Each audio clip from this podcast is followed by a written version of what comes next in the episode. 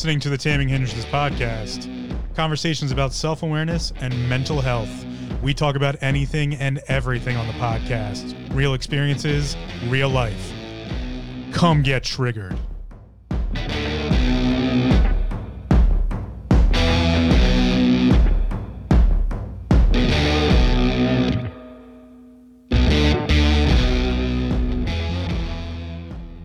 Welcome to another episode of the Taming Hindrances podcast. As always, my name's Phil. I'm the host and creator of the podcast, and I have another episode for you on this whimsical ride of trying to discover what self awareness is and what mental health is all about, and what's this thing known as spirituality, and uh, pretty much everything else in between. Um, this episode is brought to you again by a set of tarot cards. Uh, I think this is the third, fourth episode, third episode. Maybe it's the fourth. I don't remember anymore. Um, this will be the fourth episode that I've picked tarot cards to kind of define what the episode was be about.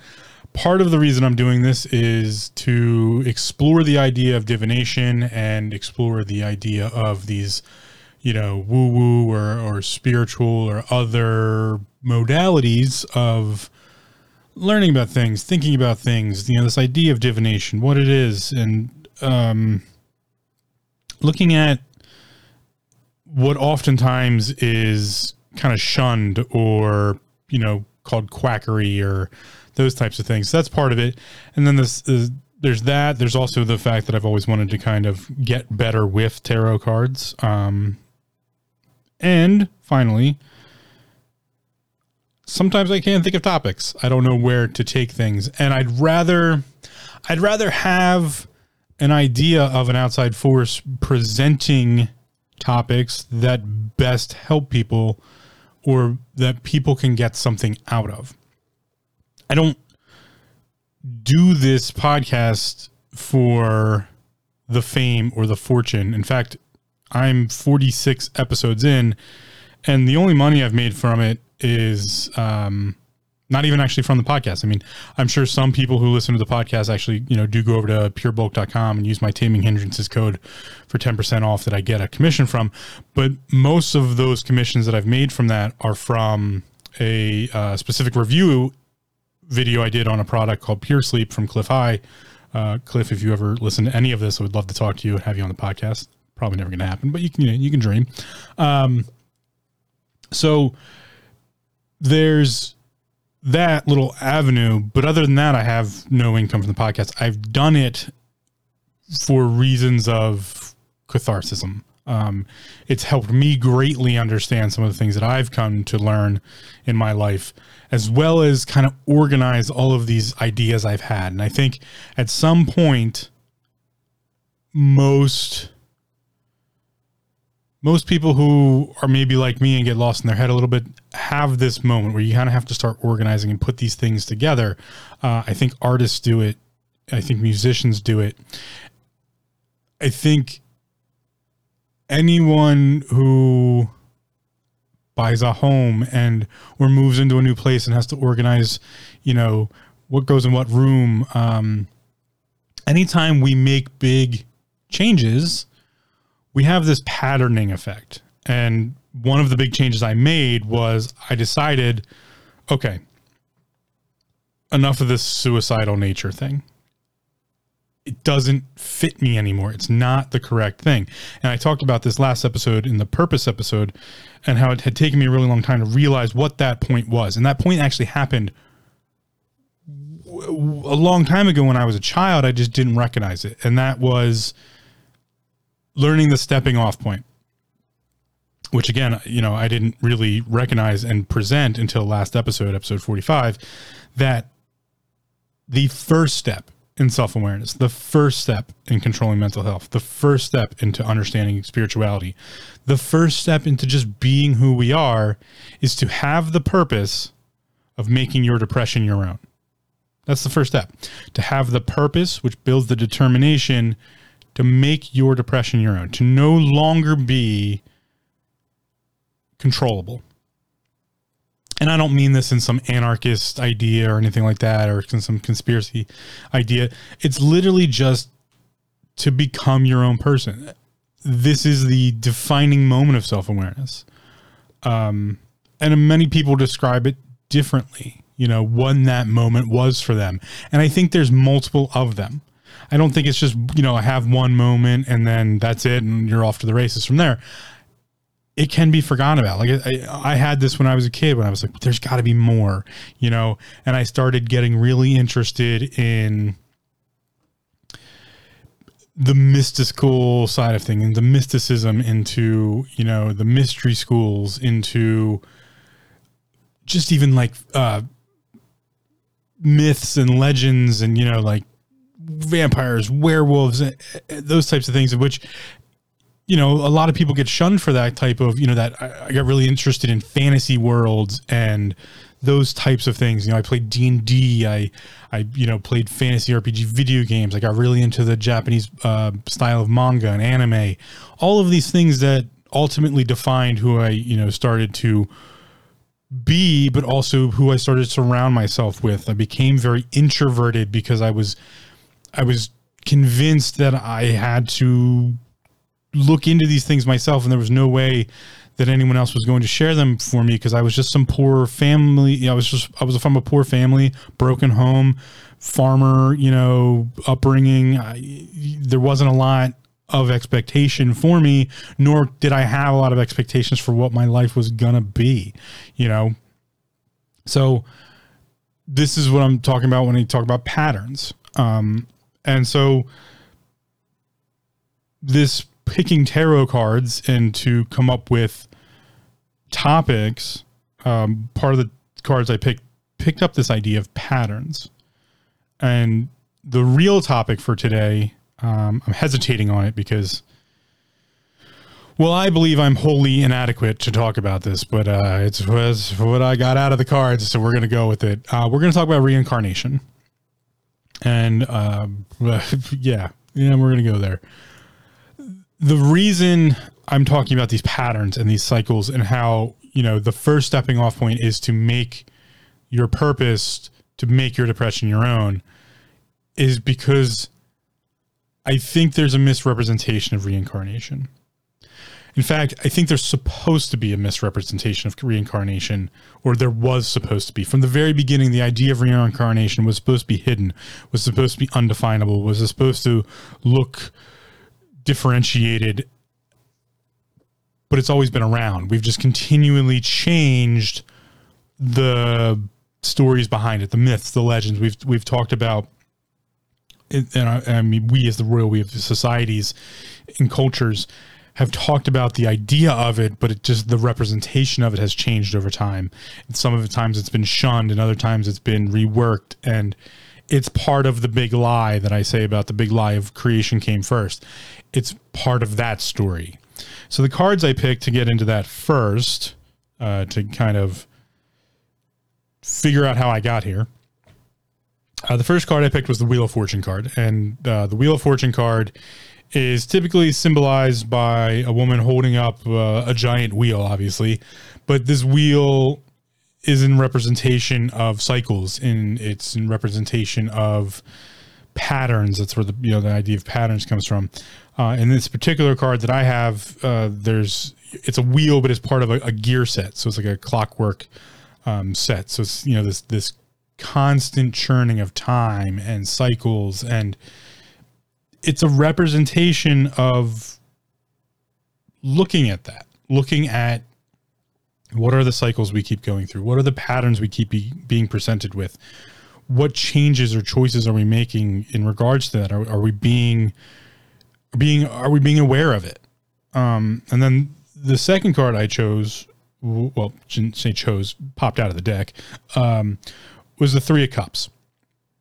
And this one stymied me for a second because I was like, well, all right, well, the Three of Cups is represented um, typically by some people, in this case, three women celebrating together, you know, clinking cups together and revels. And, and it, it it's a representation of friends. And at the very surface level, it's a representation of friends and, you know, in some cases, you know, community, but really it's a representation of group and it's a representation of tribal group, your people. That's the representation of it. It's not, you know, we often we live in a society that's a little bit more extroverted as far as what we think is normal, what we think is required. You know, that, that social interaction is a requirement. And that's correct and incorrect at the same time. Social interaction is required to go to the store, to deal, do business, to uh, be an employee, to be, even be an, a, a boss or an owner. It's not a requirement for a person in my personal opinion. I'm a very introverted person who does a lot of very positive very healthy things on my own by myself. I enjoy the company of no one i enjoy being able to just be me with me my tribe is very very small i don't have a very lot of i don't have many close friends and the close friends i do have most people would be like, Are they really close friends of yours? Because I don't interact with them regularly. I might text them once or twice a month. I might see them once every three, six months. You know, I don't keep a close circle like that. A lot of my socialization, a lot of my, you know, dealings with people come in a business standpoint. I'm a licensed massage therapist. I do body work. I help people in that regard. So I'm constantly interacting with people all the time. But when it comes to my own personal tribe, me, my tribe, my people, the people, you know, my revelry, you know, if I looked at the three cups, the people I would celebrate with is typically myself. And that's no offense to anyone else. It's just how I am. If I'm going to celebrate my efforts, it's going to be with myself because I, I look at my patterns. I, you know, I look at my cycles and my cycle has always been I'm my worst enemy and my greatest friend. I'm I'm my own duality in that sense, my trinity, if you will. So we have this cycles and patterns and looking deeper and then also looking outward and inward at the same time with the three of cups who would you celebrate with what does your tribe look like and beyond that to a more defined state if we look at if we look at this card, if we look at what's going on here, yes, there's these three ladies. They each have a different hair color, and you know, but they each have the same cup. They each have the same dress. Each one has their own little defined nuances of, you know, this one's wearing a bow here, and this one's wearing some flowers there. This one's, you know, the hairstyle is different, like I said. But it's a it's coordinated it's a tribe. These people are tribal. These people, this is their tribe. And I've spoken about tribes before and how we are tribal by nature. And in fact, I think we're going back to that representation of tribe over other things. We've gone through some explosions and some contractions in society. One of the major explosions we've been through is the internet. And before I delve too deep into that, we're going to come back to that idea as we talk about reincarnation here, I want to make it on the very forefront that yes, reincarnation is a spiritual thing, but spirituality isn't a life death thing. You don't need to die to reincarnate. That might be part of it, but we need to we need to pull back some of the layers, some of the secrets, get rid of some of the pre-connotations. Remember, take connotation out of things. That's what I like to do we can have reincarnation in and of ourselves in this lifetime. And there's been studies on that. Um, and I don't mean like clinical studies or research. That's what a lot of spiritual practices have looked at. Um, Buddhism looks at that. Zen Buddhism in particular, they just don't necessarily call it a reincarnation in this life. Jainism, which is the all what I would consider the ultimate study of dharma, karma, and those reincarnation cycles, um, the American Indians or just the native or, you know, there's a better term for that, but I, will stand. I will try not to stand on that soapbox. Uh, the sovereign Americans, if you will, um, they have cyclical reincarnations.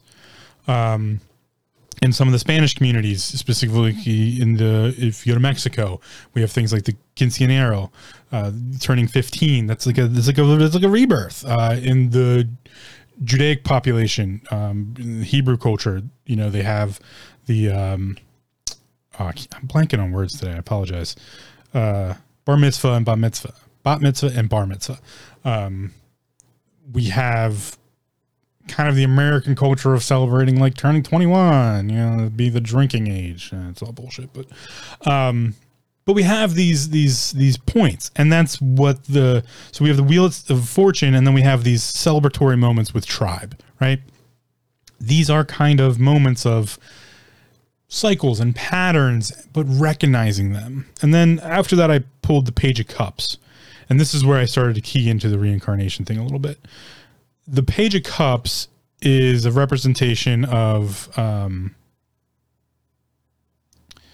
it's this guy just kind of standing here and he's got this cup just one cup and there's this water spirit inside this cup.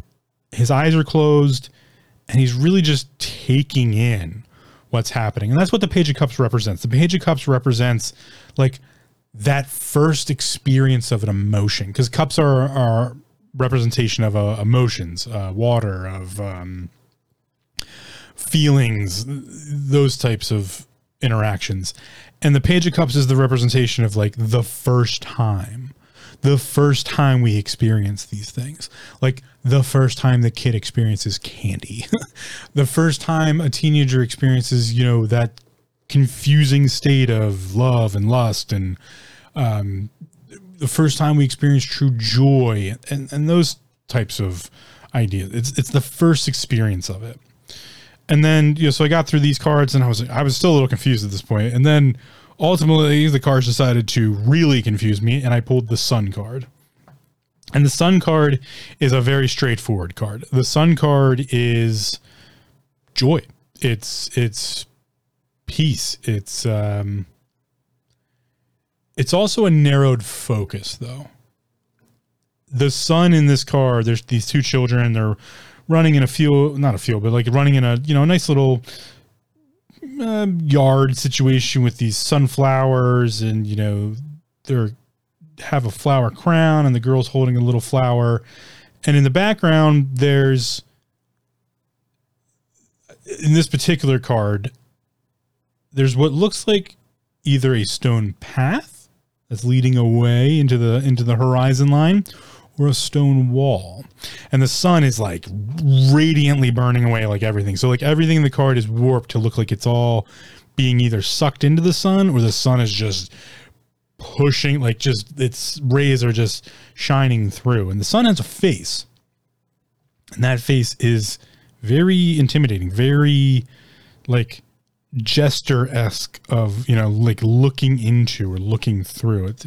It could be misstrewn as cynical or there's just a lot of ways to interpret the face in the sun card. This idea is this tunneling. So the sun card represents joy and, and, and a great period of fruition and, and fortune, right? So we go to the wheel of fortune. This would be like a representation of like, oh, fortune came. Here it is but to represent and understand it, to look at it. Everything else gets burned away. So all of these cards together have a representation of reincarnation. So let's get into some definitions as I usually do. We'll start with the definition of reincarnation. We're going to quickly come off of it because again, I am wholly inadequate to talk about what reincarnation really is, but I wanted to I want to represent the idea of what it means, what it like what it truly is, what the teachings I've been presented with and what the teachings I've heard others talk about and their understanding of it really combines into what boils into what what it the amalgamation of it the the the incarnation of it if you will so reincarnation, Merriam-Webster's dictionary is the action of reincarnating, the state of being reincarnated. Okay. Rebirth in new bodies or forms of life. The second definition is a little bit more important because that's the specifics. yeah, reincarnation, to reincarnate. And that means something different for everyone, which is why it's a part of spirituality, our understanding of what this reincarnation is. And I know I'm saying that, and some people might be stepping back and going, well, not everybody believes in reincarnation. I don't believe that's true. I believe a majority of people do. I believe all the Abrahamic religions believe in reincarnation in some method, form, or function. We'll get into that, just like we're going to get into the whole internet thing and what that meant for society. So the uh, the second definition, Merriam-Webster's dictionary for reincarnation, is a fresh embodiment. A fresh embodiment. By that definition, getting in the shower and getting out of the shower is a fresh embodiment of a new, clean skin. Mmm, feels good, feels nice, right? Or sunbathing, just going out and getting some sun, you know, those types of things. These are reincarnated moments. These are re-embodiments. In fact, to have an out of body experience and then to come back is a reincarnation by definition. See how this gets a little bit broader than a lot of people can consider it? So let, let's give it a little bit more definition to get a better sense of, you know, what we're talking about. So reincarnation is to reincarnate, right? Well, what's an incarnate? To be incarnate. We, we've used that term in, in the fantasy world that gets used a lot. You know, fantasy writing um, and D and D, the incarnate of something. You know, a spirit can be incarnate. Um, we can have the the another word which is the embodiment of, and that's part of the definition here. So the definition for incarnate, invested with bodily and especially human nature and form. Okay. Made manifest or comprehensible to be embodied that's that's the one. Made manifest or comprehensible to be embodied. And obviously, you know, to give body to something is the definition of embody, but and typically it's to have human form, um, sort of style. Um, that's the adjective. And to be fair here, we need to go into what's, um, I'm sorry, that's yeah, so incarnate. So the verb incarnate is to make incarnate or to give bodily form to, to give a concrete or actual form to, to constitute or or an embodiment of type of. So that's where it gets you know that definement of something specific, something defined as been given form, but specifically kind of more of a human embodiment. So this is more human natured. So again, getting into the shower, you're now embodying your you're embodying now a clean person. Going to the gym, you're now embodying a health and wellness person. A mentality, a mental state. So as I've done before many times, I break out self into the three health bodies the physical body, the mental body, and the spiritual body. We can have a reincarnation of all three. And the reincarnations that typically happen in a lifetime, in my personal opinion, are the ones that happen with the body and the mind. Going to school and eventually graduating from high school or college or going to a trade school or just sitting through a, a lecture series, listening to a podcast series, those are all reincarnations of the mind. You are now broadening your spectrum of understanding. You've looked at a new way of interpreting the wheel of fortune, interpreting the patterns, interpreting the functions. You've built a new vernacular. You've come up with a new vocabulary. You have a better understanding of something. This is a reincarnation of the mind. Education not indoctrination of education, just educating yourself, learning. Better better than using the word education. Using the word learning is a reincarnation of the mind. A reincarnation for the body is something we do with it. We might, you know, take up a martial art. We might learn how to play the piano. We might um, learn how to sew or cook, you know, make a certain recipe or a meal. We might you know, go to the gym. We could, anytime we do something that's changing the body, it's technically a reincarnation of the body. In fact, I talked about last episode how every 7 to 11 years we know the human system through apoptosis has changed over all our cells. You are literally all new cells about every 7 to 11 years. That's a reincarnation of the physical body. You've now reincarnated, embodied a new system of cells, a new body itself. Just growing up, we do that from going from a little tiny kid to a big adult.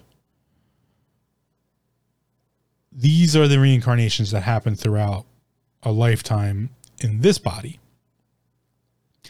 But until you separate that understanding, until you separate looking at, okay, I'm a physical body, I'm a mental body, and I'm a spiritual body, we can't notice them.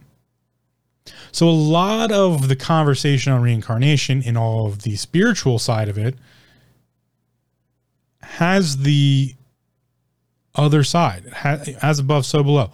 So, when we talk about spiritual reincarnation, we're also talking about physical reincarnation, mental reincarnation.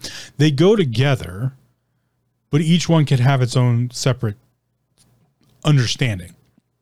Just like when I talk about cycles and I talk about the primordials and we have, you know, chaos, creation, order, and destruction, each of them has its own cycle inside of itself, but they are together their own cycle. Reincarnation is very similar. Reincarnation itself is a cycle, it is a representation of the chaos, creation, order, and destruction cycles on a very big, broad scale, as we usually talk about it, but also on a very small, minute scale of just the cellular tissue in our bodies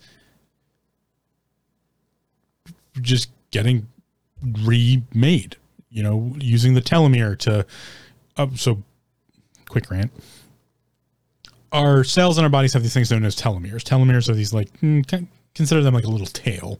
Um, but the, the telomere is the encoded information for the cell to go through. Uh, let me not dumb this down, but let me just pick some choice words to make it a little easier. Cells separate and divide. They, you know, make more cells. But when a cell separates and divides, it passes on that genetical coding to the next cell. So that cell can take over what it was doing. And then what happens is this thing known as apoptosis, which is the death of the previous cell. So as the cell splits, that's those cells, you know, as they split, the old cell is technically dying. Um, and a part of that gets apoptosis and out the door you go. So this telomere gives off that genetic coding. And every time you snip off a little bit of the telomere to give to the next one, it shortens. And eventually, that shortening of the telomere is a really good representation of actual physical genetical age. You know, as we get older, our telomeres shorten. So part of the research they're doing now for life lengthening stuff is to how do you keep the telomeres long so that the cells can reproduce and, and you know separate and divide and but in more perpetuity, the longevity of the system. So, just that alone is technically a reincarnation physically. But we've often represented reincarnation spiritually. And it too, just like the telomere length, is kind of it's kind of the same story. And that story is used throughout human history, throughout human cultures, different religious structures, different understandings of death, different understandings of life. And this is where I believe I'm wholly inadequate to talk about this because this is something that becomes so very personal that I implore you to go look at all of the different possible understandings, but then to define your own. I define reincarnation again as, as a possibility of becoming something new, to re embody, to work inside of understanding I'm not going to be stuck in this cyclical wheel of fortune cycle doing the same thing over and over again because that's the warning that comes along with the wheel of fortune card is the definition of insanity is to do something over and over again with the same thing over and over again, expecting different results. That's the warning of the Wheel of Fortune card. Is if you keep doing the same cycle over and over and over again with expecting something different's going to occur, that's insane. And it's the warning here is you you have to come up with a new perspective. You have to come up with a new method or a new understanding, a new idea, and that's that's part of the fool's journey in, in the tarot cards and the tarot cards you know, when I talk about the major arcana, and I think I've done before, the major arcana and the tarot cards represent it's a story. And it's almost a story of reincarnation. It's a story of this fool. We're all represented as the fool. And the fool is often, you know, in the in the deck I use is uh, this jester esque individual who is carrying like a backpack, wears very simple clothing for the most part. You know, there's nothing very ornate or defined about it a little bit of individuality, but is going on this journey to discover themselves. And they're going to be presented with all sorts of different things. One of the things on the path they're going to be presented with is the Wheel of Fortune, is to look at these cycles. So, this is part of the story of reincarnation. And the reason these cards brought me to this is our tribes often define what we believe in that set. So I was talking about the sovereign, you know, Americans, Native Americans, as they're usually called. They have one story of what happens life and death. And in some instances, they believe in a reincarnation. And that reincarnation, in their eyes, can be multifaceted. It can be a reincarnation as a another thing. So every different reincarnation system or, or, understanding thereof incorporates all sorts of different factors. If we look at Shinto, Shinto Buddhism, which is a spiritual Buddhism practice, they believe everything has a spirit. Trees, plants, animals, humans, everything has a spiritual nature to it. And they have things like yonkai and um, spirits that manifest themselves as evil presences or other presences. Um, this is the termination of ghosts and, you know, those types of entities. And how a person in life can take on grudges and and what in other religions they might call the sinful natures. And they might build those up over time and then during in the passing of the physical life and the death of the physical form they don't move on to the spiritual realm which is part of shinto buddhism is um, this understanding that there's a spiritual world. It's like a, almost like a, sometimes it's a mirror world in some understandings of ours. And they don't pass on to that. Instead they're stuck here in this world as a a, a dark quote unquote entity or a a malevolent entity. And that's a reincarnation. If we move on to the abrahamic religions and we look at christianity and we look at islam there's the death of the physical form. But that death's not the final piece. It's not the final piece of the story. In fact in both instances there's what's known as an a possibility of exaltation. Exaltation is to die for one's God, to have lived for and then died for one's God. Now, in both instances, they believe in a, a heaven of sorts. Now, it's important to note that Judaism does not believe in a heaven. Uh, they have a different understanding of that idea. But in Christianity, it's often talked about as the kingdom of of heaven, the kingdom of God, and in all different understandings, you know, Protestants, uh, Catholics, Mennonites, even the Amish. Um, name one of the secular cultures of Christianity. They all have an, a different understanding of what that kingdom entails. Um, in the Mennonite communities, which is what I was raised in, there's a you got to work for your salvation and the more work you put in for your salvation the greater your accompaniment will be in the kingdom of heaven uh, the kingdom of god in other understandings, there's different ways of living your life that will create different things. There's these like layers. So like we have Dante's Inferno, which talks about the the layers of hell. There's also like hierarchy in heaven in some of the understandings where if you do this, you'll have a plain house in in the kingdom of the, your lord and it'll just be a, a, normal you know you're you're welcome to mingle with everyone and everyone's you know equal but your house might not be as ornate or you won't live on the golden path or it gets very complicated and the understandings are are very broad. But that in and of itself is a reincarnation that's what i'm getting to here is you know in islam when someone dies and goes to heaven to be let into the realm of allah is to be welcomed home into the embrace of allah to to be unburdened with this physical life and then to take on the spiritual body to to go back to that. That's a reincarnation. You're you're going back to an embodiment of something else.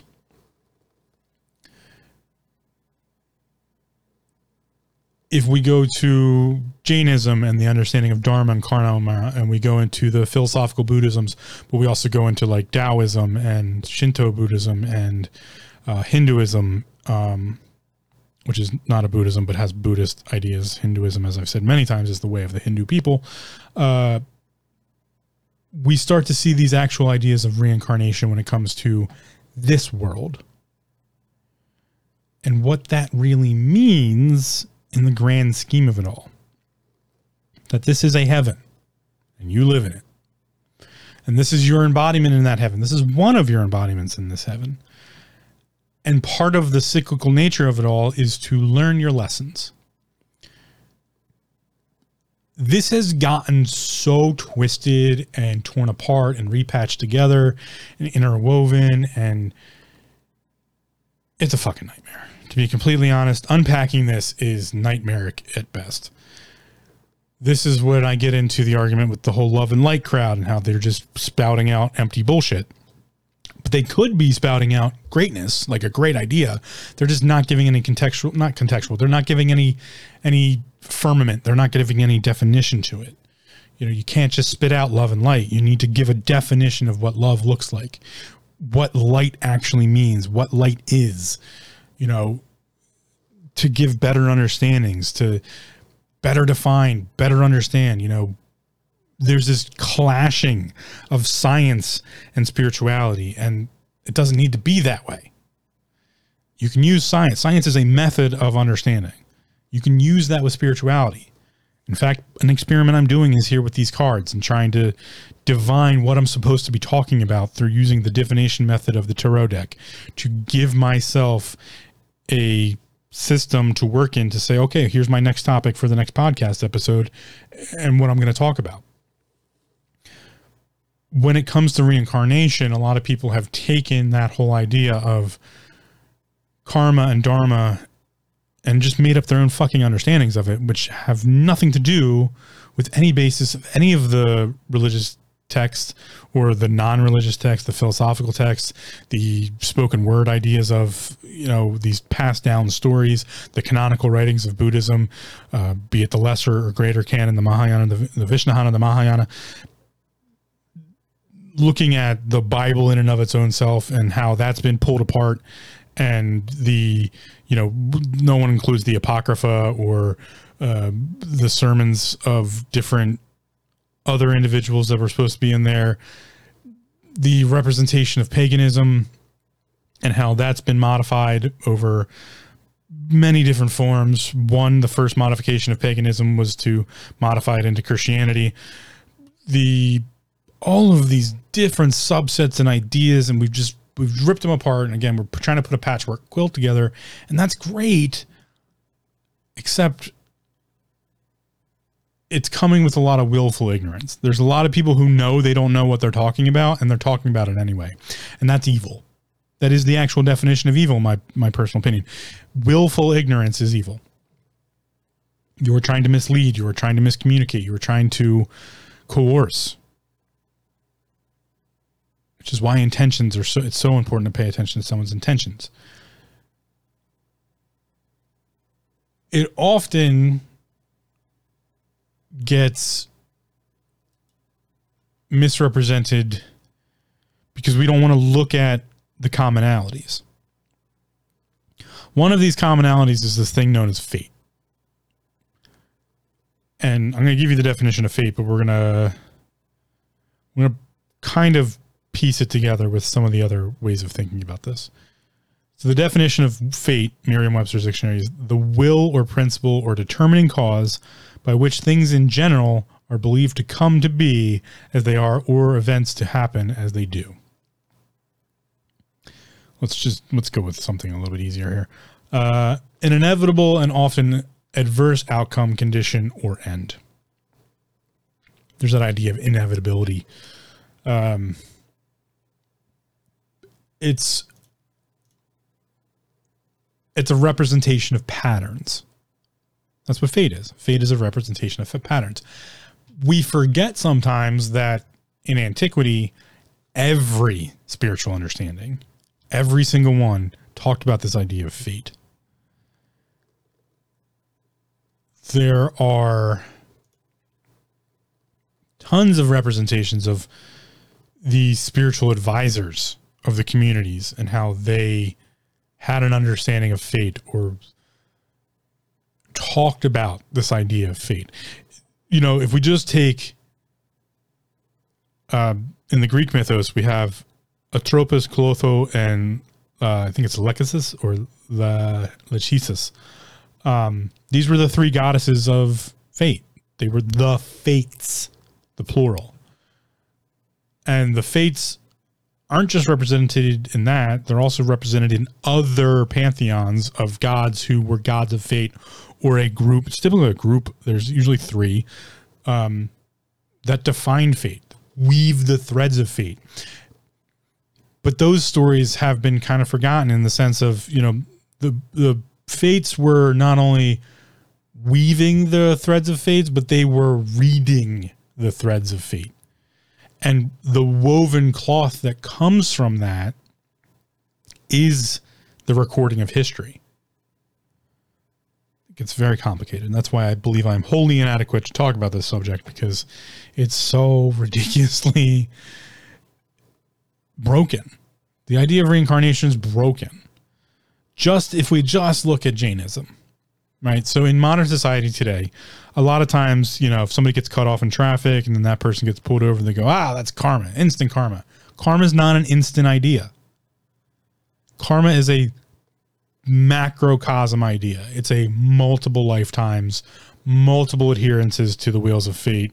Uh, I'm sorry, the wheels of fortune, adhering to one's fate, learning one's lessons, figuring out one's tribe, expressing, you know, their learning situation through that tribe, having multiple times where they they have that first instance of of feeling that first emotion or feeling and then the the burning away from the sun the to the the light of the sun and understanding what it is to be true to be light that is the seeking of reincarnation. In fact, in Jainism, if we look at another word, which I've brought up before, there's this thing known as dharma, D H A R M A. Comparatively to karma, dharma is the microcosm. Dharma is the daily activities, it's the effort we put in. Dharma is what happens when someone cuts you off in traffic and then they get pulled over. That's dharma. Dharma's Dharma typically rules the laws of a society.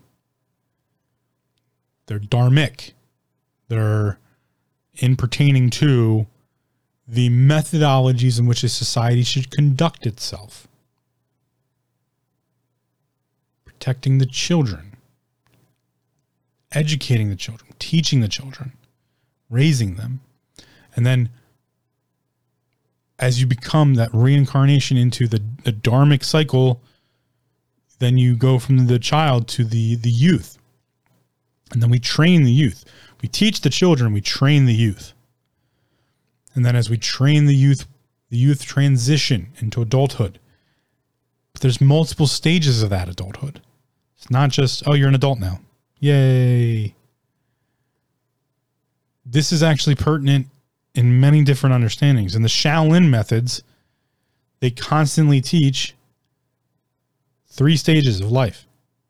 And these stages of life didn't used to be so short. It used to be 60 years was a cycle.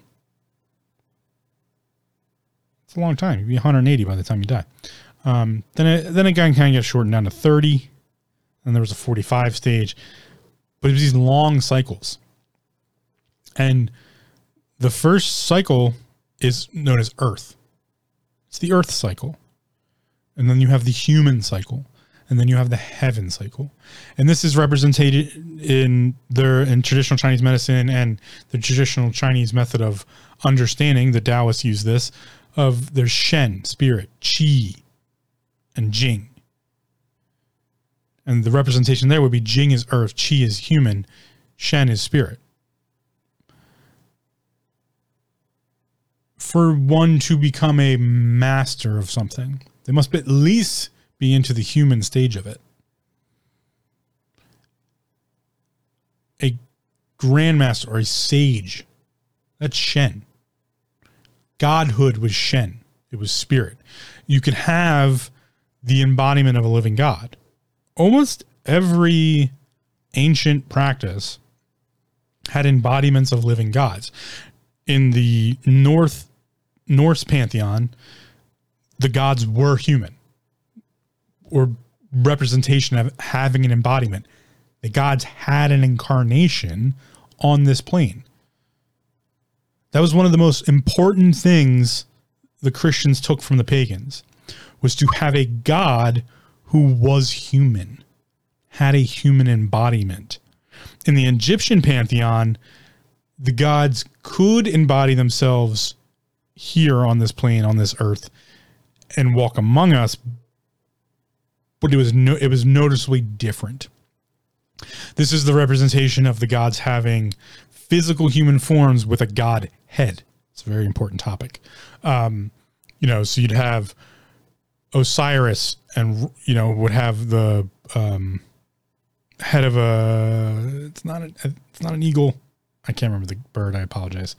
Um, but you know, that's or Bastat. Um, she was an embodiment of. She took on a cat head, but a human form. Um, so you you have that, but you know, in the Norse pantheon, you have Odin, Freya, Thor, Loki, and they would take on human form. But they walked among us.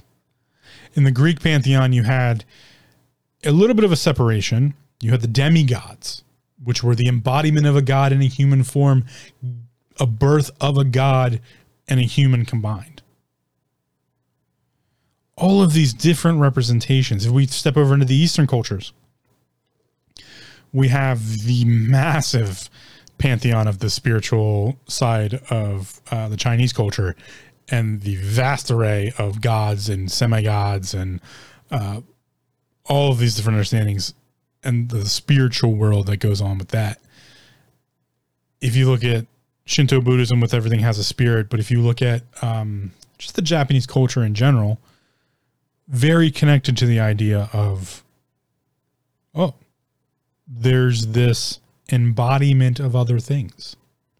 This is actually where Zen Buddhism, not a spiritual practice, but if we start to look at things a little bit deeper, almost everything is spiritual by that nature. Your understanding of it comes from that. Zen and Chan Buddhism, greater, uh, lesser and greater canon understandings. In Zen Buddhism, it's a very much an understanding of I'm a part of everything. In Chan Buddhism, it's a little bit the other way. It's everything's a part of me. But it's this understanding that in and out, microcosm, macrocosm, there's an embodiment. And in fact, in the Buddhist canons, uh, the canons are the canonical writings, and the canonical writings are made up of a lot of um, analytical, but also um, that's the word I'm looking with looking for um, anecdotal writings on on topics. These are stories. Um, it's no different than the canonical record of Christianity or Islam, the stories of their saviors, you know, Jesus, Muhammad, um, those those are canonical writings, and they're anecdotal stories to to make. Uh, I believe the word that's usually tossed around in the, in the Christian communities is uh, a parable. These are stories to learn from, but they're told in a human embodiment. You're a you're a human experiencing these things. That was the most important thing I guess in my personal opinion, that the Christians and the the Abrahamic religions took from the pagans and polytheistic methods, I should say, was this idea of ah, the Savior, God, should have a physical embodiment as a human or in some representation of a human because it's important for us to be able to connect to that. But also, we talk about these three health bodies. The physical form. Okay, we got that one down. We're going to have a physical savior. That's a representation of that. We have a mind. Mm, the mind's going to be the connection to the other, all the stuff. That's going to be God themselves. And then we need a we need a third piece. We need a spiritual piece. And that spiritual piece needs to be separated because that spiritual piece is the power of someone in this physical form. And that's where I'm. So I'm going to digest a little bit here and, and kind of insert some of my own understandings of what I've learned.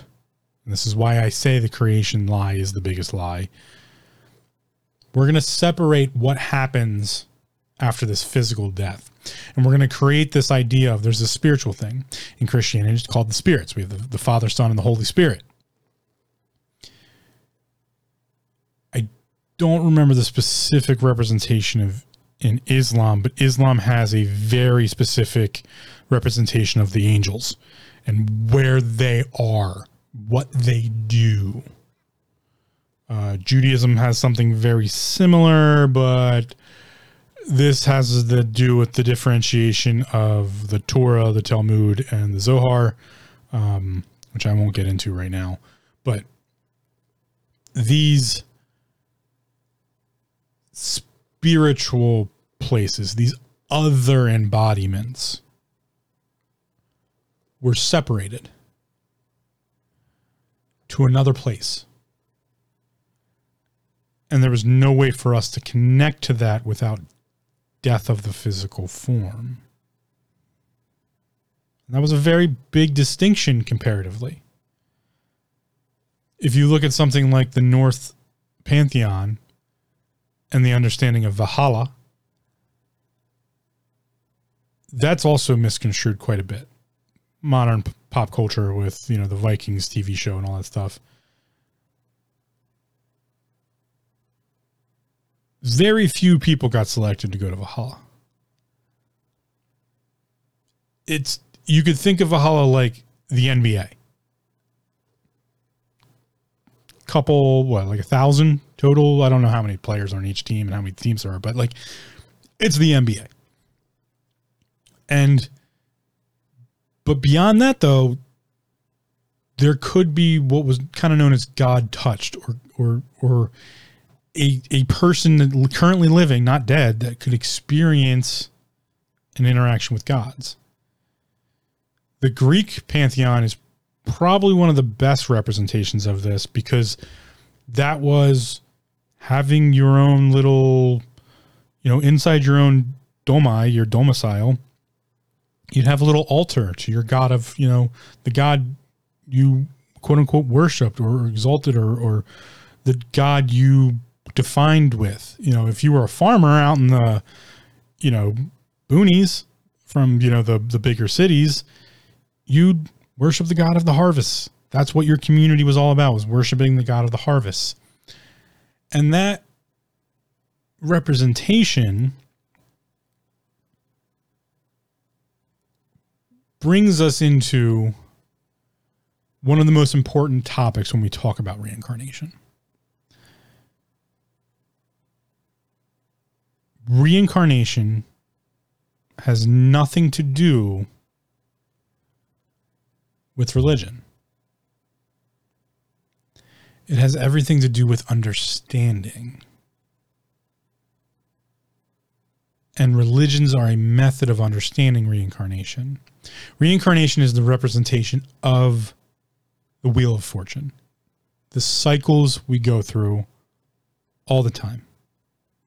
Some understandings have it that we reincarnate multiple times on this earth as different physical forms so that our spiritual bodies that never are destroyed, that are always constantly evolving, can do that, can evolve. In the scientific methodology of it, it would be to increase one's frequency, one's vibrational state.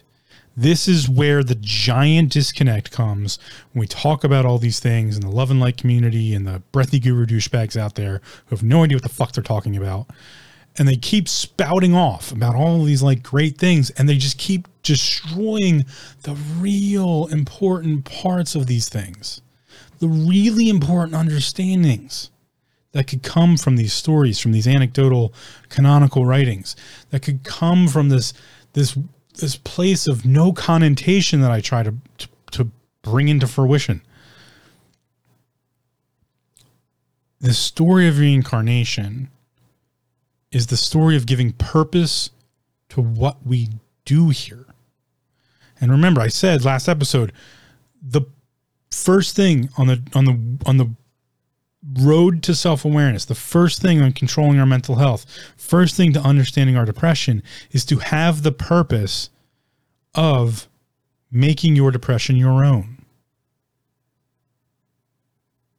This is why the creation story was a lie. The story that creation came first is the story of control. It's not allowing your depression to be yours and instead to be defined by something else. Defined by a religion, defined by a society, a community, a culture. Those are all byproducts of the tribe, of the Three of Cups. It's a choice. Your tribe is your choice and we have a lot of new age thinking that's trying to define this, but I believe they're they're doing good and bad at the same time, and they need to police themselves a little bit better. When someone talks about their soul tribe, that's a word that uh, two words that get thrown around together. It's important and not important at the same time. So people talk about soul tribes and how in this incarnation, in this this life, you'll be drawn back to people who you've known in other lives. And you'll have some spiritual connection with them because you've interacted before. I like that. I do. This is what we talk about soulmates and twin flames and all these other words that get tossed around in the spiritual community in that sense. Where I believe it goes wrong is when they talk about the other lives, the other experiences. That, oh, I knew you in a past life. It's like looking at shadows.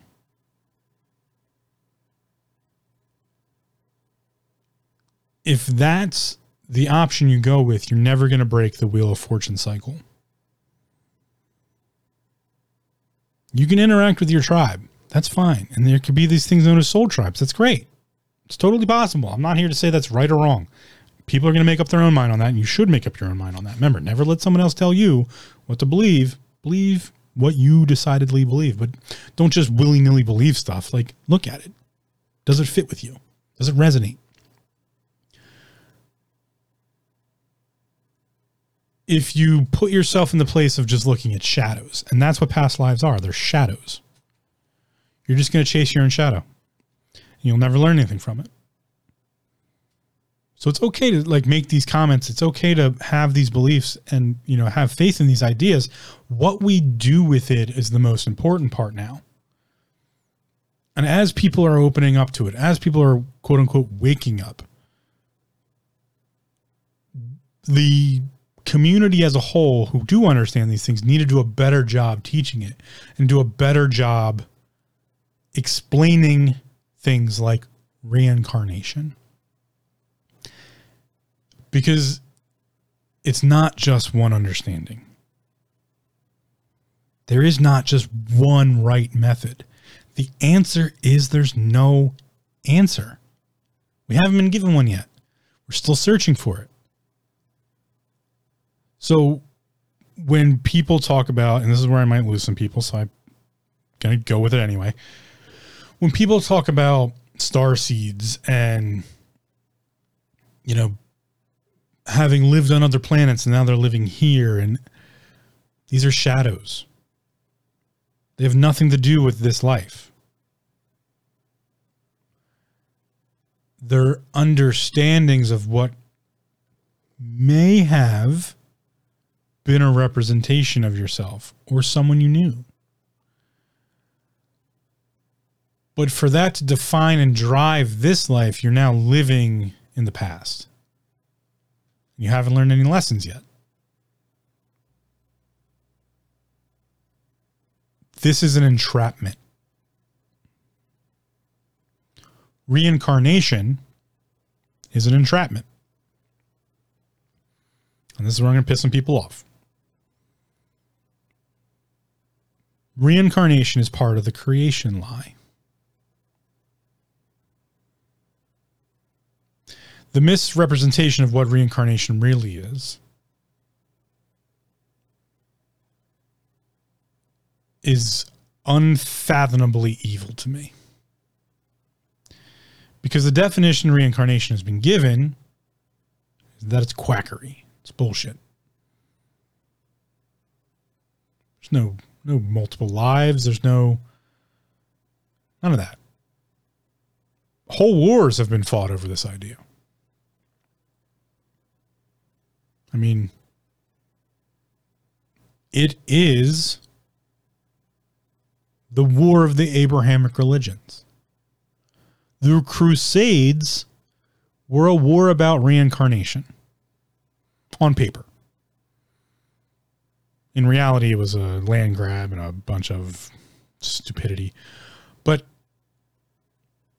the fight that occurred, and this was a bloody, brutal, thousands of people died. Overall, millions of people's lives were changed.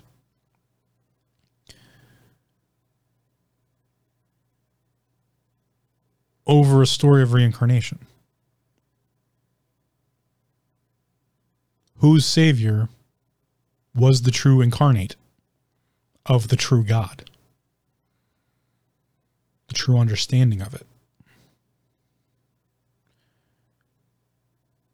If you move to the Brahmins, the priesthood of India, and their understanding of what reincarnation was, and this is a massively, just like a huge defining situation in human history and culture, you get the result of Buddhism, which I've said before is a philosophical understanding and not a spiritual practice.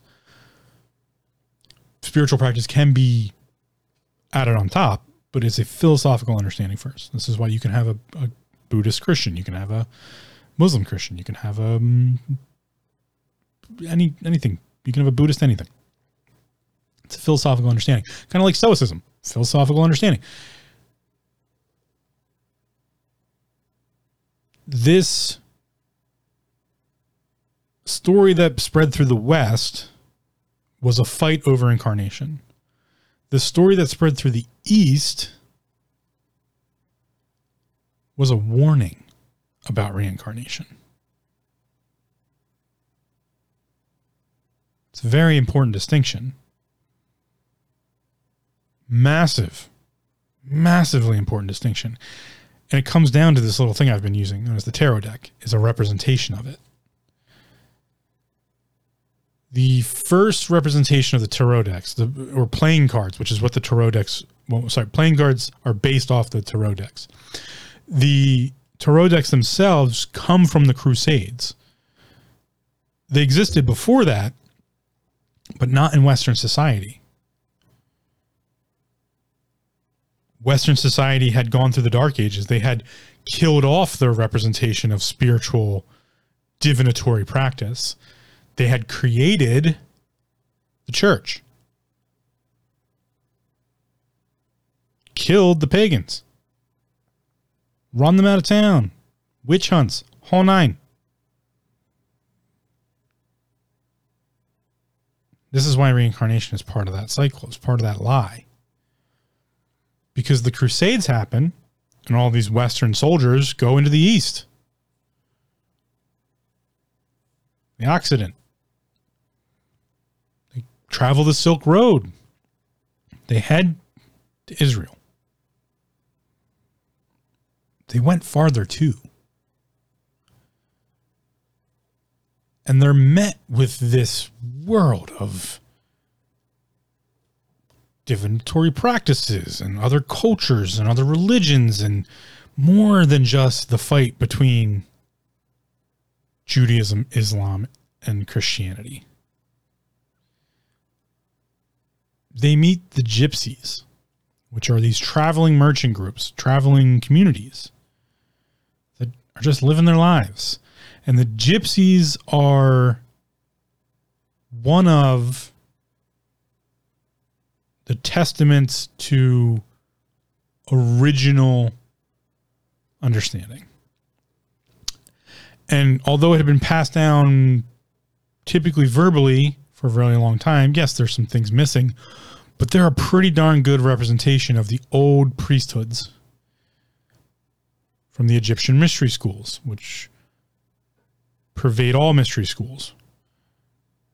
And if you want to go a little bit farther and you want to get into some, not conspiracy, but conjecture, some possibility, these are the schools from Atlantis. These are the priesthoods from Atlantis, Atlantia, and the Luminarians and that whole fight and the possibility of what true human history actually is that we don't really know about. The Gypsies are probably the best representation of what the original understandings could have been. It's been lost now no offense to the gypsy communities now, but over time these things degrade. It's like the whisper down the lane thing, but they're probably still one of the closer representations of the old true priesthoods and the understanding of the divination practice. Now, we've made gypsy culture a little bit romanticized in modern society, but there are still true gypsy communities and they are amazing. I really don't have a bet. Amazing is not even a good enough word these are people with intrinsical understandings of the genetic nature of who they are. What community means, what society means, what culture means, what the old world was.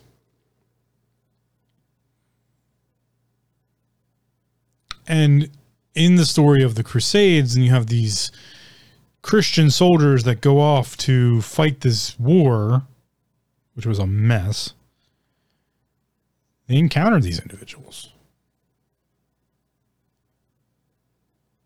And one of the things these individuals do is they tell fortunes. They have this thing known as the tarot deck. Can tell a soldier's fortune. They can tell you, like, should you turn around right now and go home to your family before you're cut down in battle tomorrow? This is something a young Christian warrior would want to know.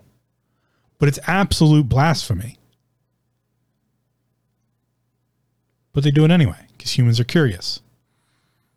And so they're introduced to these tarot cards. And one of the one of the cultures that are best represented by this are the French. Because the French warriors who fought in the crusade were they were the most influenced by the pagan communities. Because although France was a bastion for the the Christian idea or understanding of the stories, they were often interacting with the pagan communities. In fact, it's one of the uh, first representations where pagans started to convert into Christians, and you know they lived kind of symbiotically a little bit, but they also fought massively. Um, so this group of people are more more open to the divinatory practices. They've seen people throw runes and and go through, you know, spiritual um, ritual. So they get interested in these things, and there's the tarot decks. And out of curiosity, they bring them home with them. But they've also learned different games you can play with this. And they get dumbed down a little bit, and that's how we get playing cards essentially. The the deck of the uh, you know 52 card deck of playing cards. And I'm I'm making this all very simple and very dumbed down, but it's kind of the general idea here. In that story, we can see the beginnings of the lie because it gets hidden. The tarot cards become the new 52 card playing deck. So we have playing cards and we make games out of those. But we still have this representation of these divinatory items that would technically be blasphemy in the tarot deck. And the tarot deck tells a story of reincarnation. It tells a story of the fool going on a journey to better understand themselves and then being reborn in this life or another. And so instead of being reborn into the kingdom of a God, the one and true holy God, as they would have been taught, they can have reincarnation in this life. And that gives hope to people. And hope is a very dangerous topic when it comes to control structures.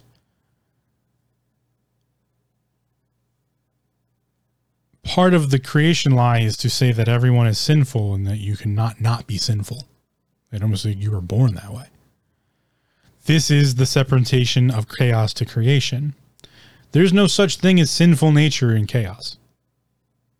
That is a structure, that is a created structure, defining system to make something sinful.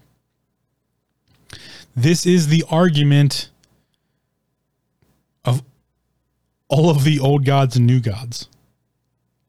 The argument of the pantheon if we look at the Norse pantheon, it's the Asgardians to the Asmirans. I might have Asmirans incorrect. I apologize if I have the incorrect. Sometimes I forget that one the wrong way. But you have the Asgardians, which are like quote unquote the good gods, and then you have the Asmar, who are the you know like quote unquote bad gods. You know, it's the separation of all the every pantheon has had a separation, and every pantheon tells the story that the tarot deck tells of a rebirth, a reincarnation. In the Egyptian story, that is how we get the story of Osiris and Ra. Osiris is killed and his body is spread all across the land. And then, um, why can't I remember her name? I always do this with names. Uh, terrible with names, great with faces. Um, Osiris's lover, who I really should remember her name. Um, she's the god of. Uh, anyway, she goes and collects all his all the pieces of his body, and he's reborn. But now he's the god of the underworld, the god of death. Well, he's not the god of the underworld, but he's the god of death now. Um, and so we have all of these stories of what happens after our physical bodies die.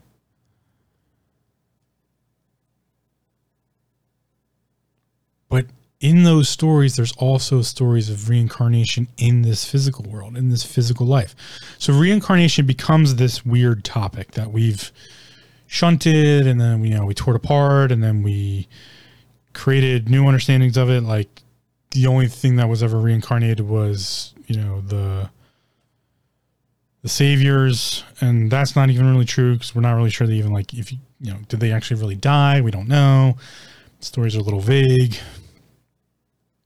so we also so going back to the live of creation we have this warning that all of the eastern cultures had that reincarnation is a trap it's an entrapment it's a cycle you don't want to be a part of you don't want to be stuck in reincarnation it's a bad thing.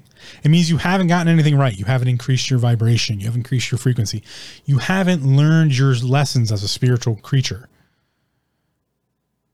That you're stuck to having these embodiments.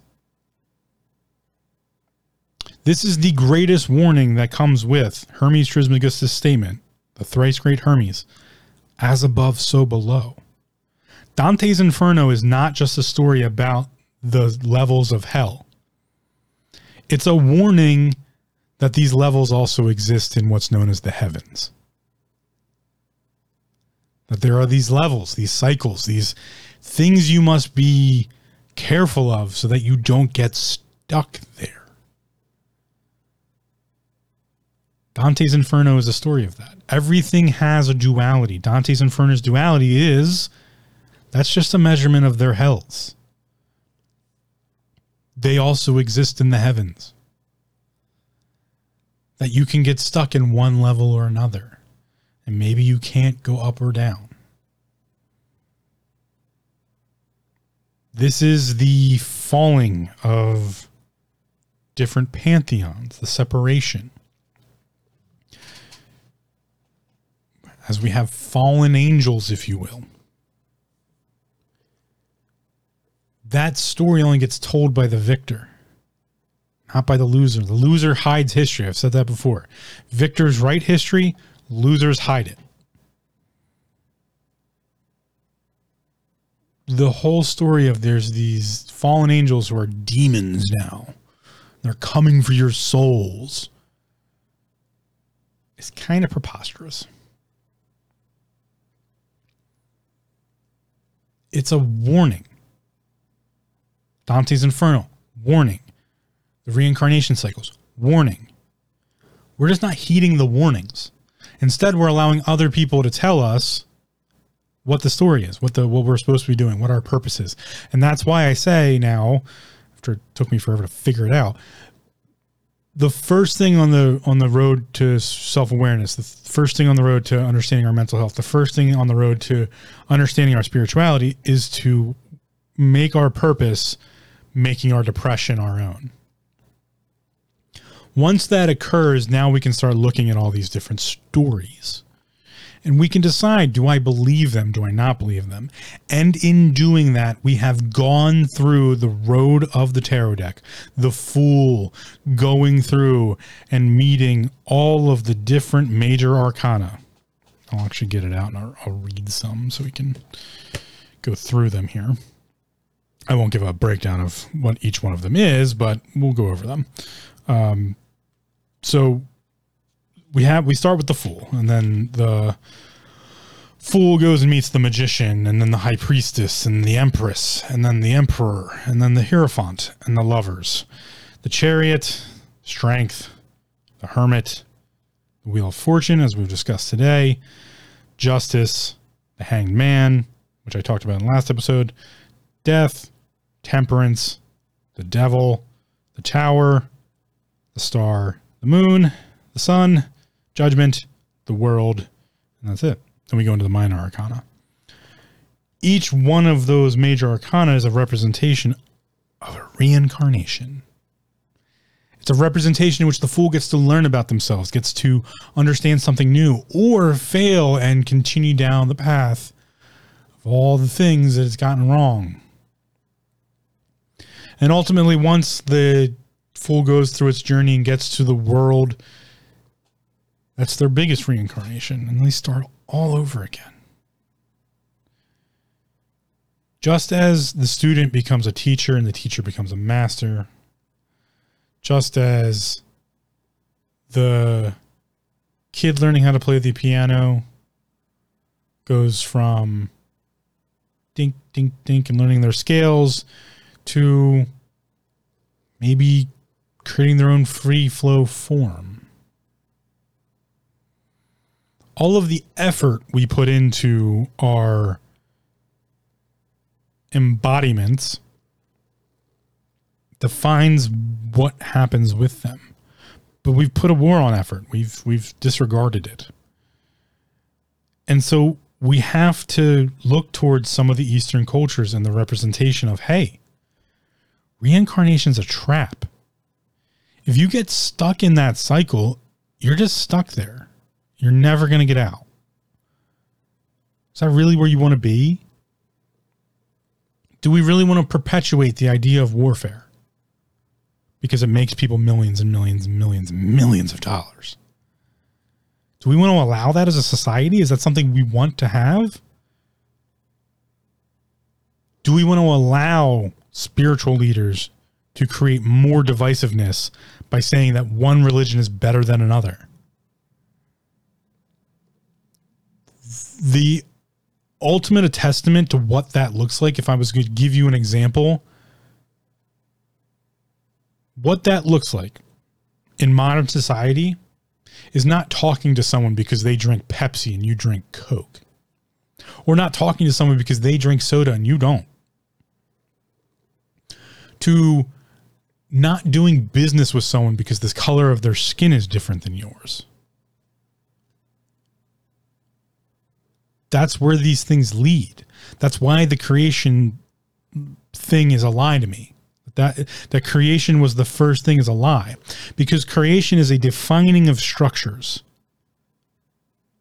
and a leaving behind of infinite possibilities. We must allow that idea of the creation being the first thing to die. We must order the idea that that's not true and thus allow it to be destroyed as an understanding and instead start with infinite possibility as the beginning. That chaos was was first. It always will be first. It'll always be last. It's the cycle. And that's the that's the that's the warning of reincarnation. Is to the the warning of reincarnation is if you don't allow chaos to be the first thing, you'll never be anything. Because chaos is infinite possibility. And if you don't believe in infinite possibility, you'll always just be what you are right now. And it'll never change. Little thing here, little thing there. You'll never be more. You'll never be less. And I guess some people might be comfortable with that idea, but if we look at the grand scheme of it, that's a dangerous position. We can't live in modern societies in that method. In fact, if we look at someone like um, uh, a futurist, he was just on Joe Rogan actually. Um, Shout out to Joe Rogan. Love to have him on the podcast. That'd be great. Never to happen. Uh, I'm not that important. Um, no, never say never, right? But uh, Michio Kaku, I believe is his name. Uh, he's a futurist. And I don't agree with everything he says, but Michio Kaku, that's it. Not Akaku, Michio Kaku. Um,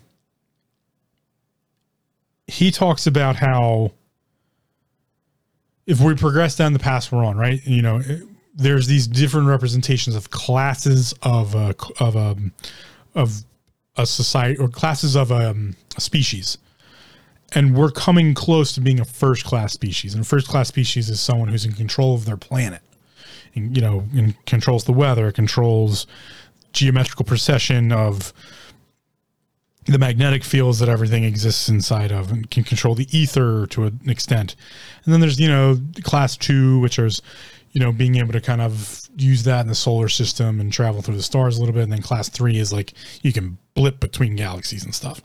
But if that's if Star Trek is where we want to go,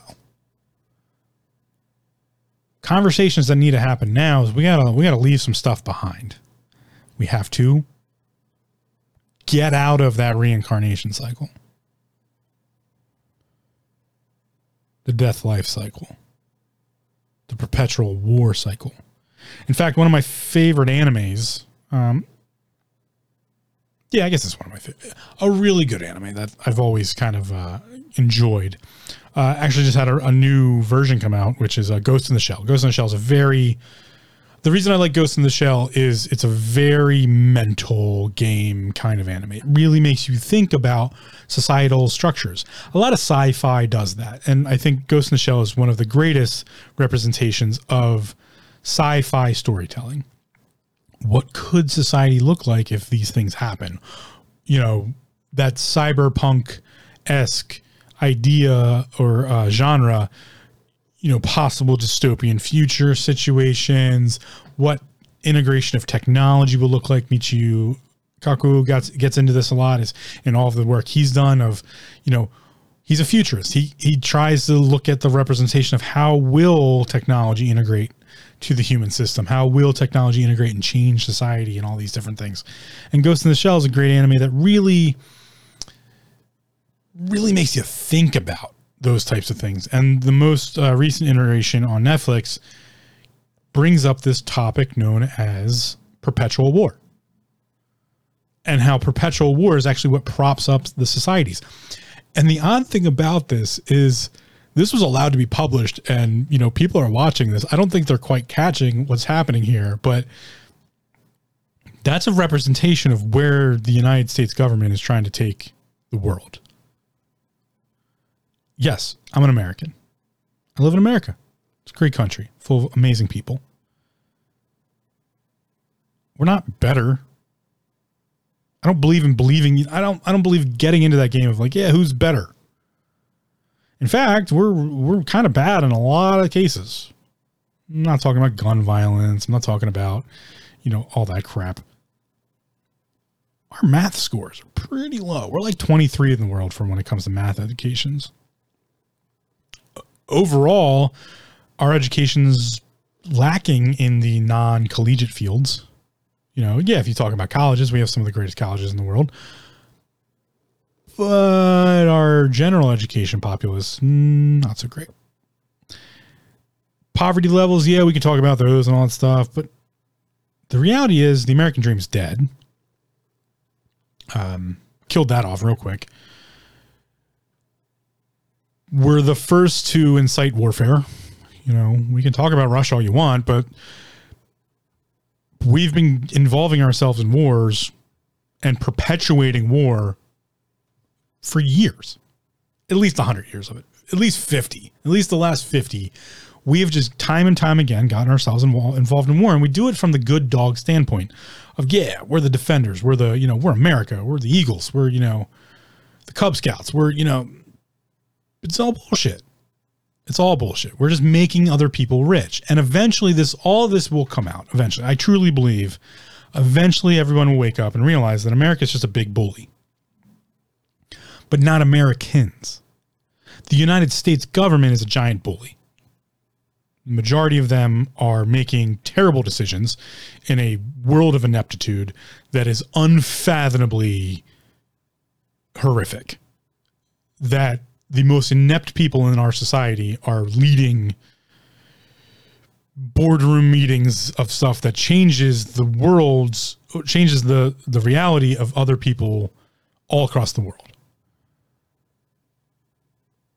Some of the things we have done are atrocious.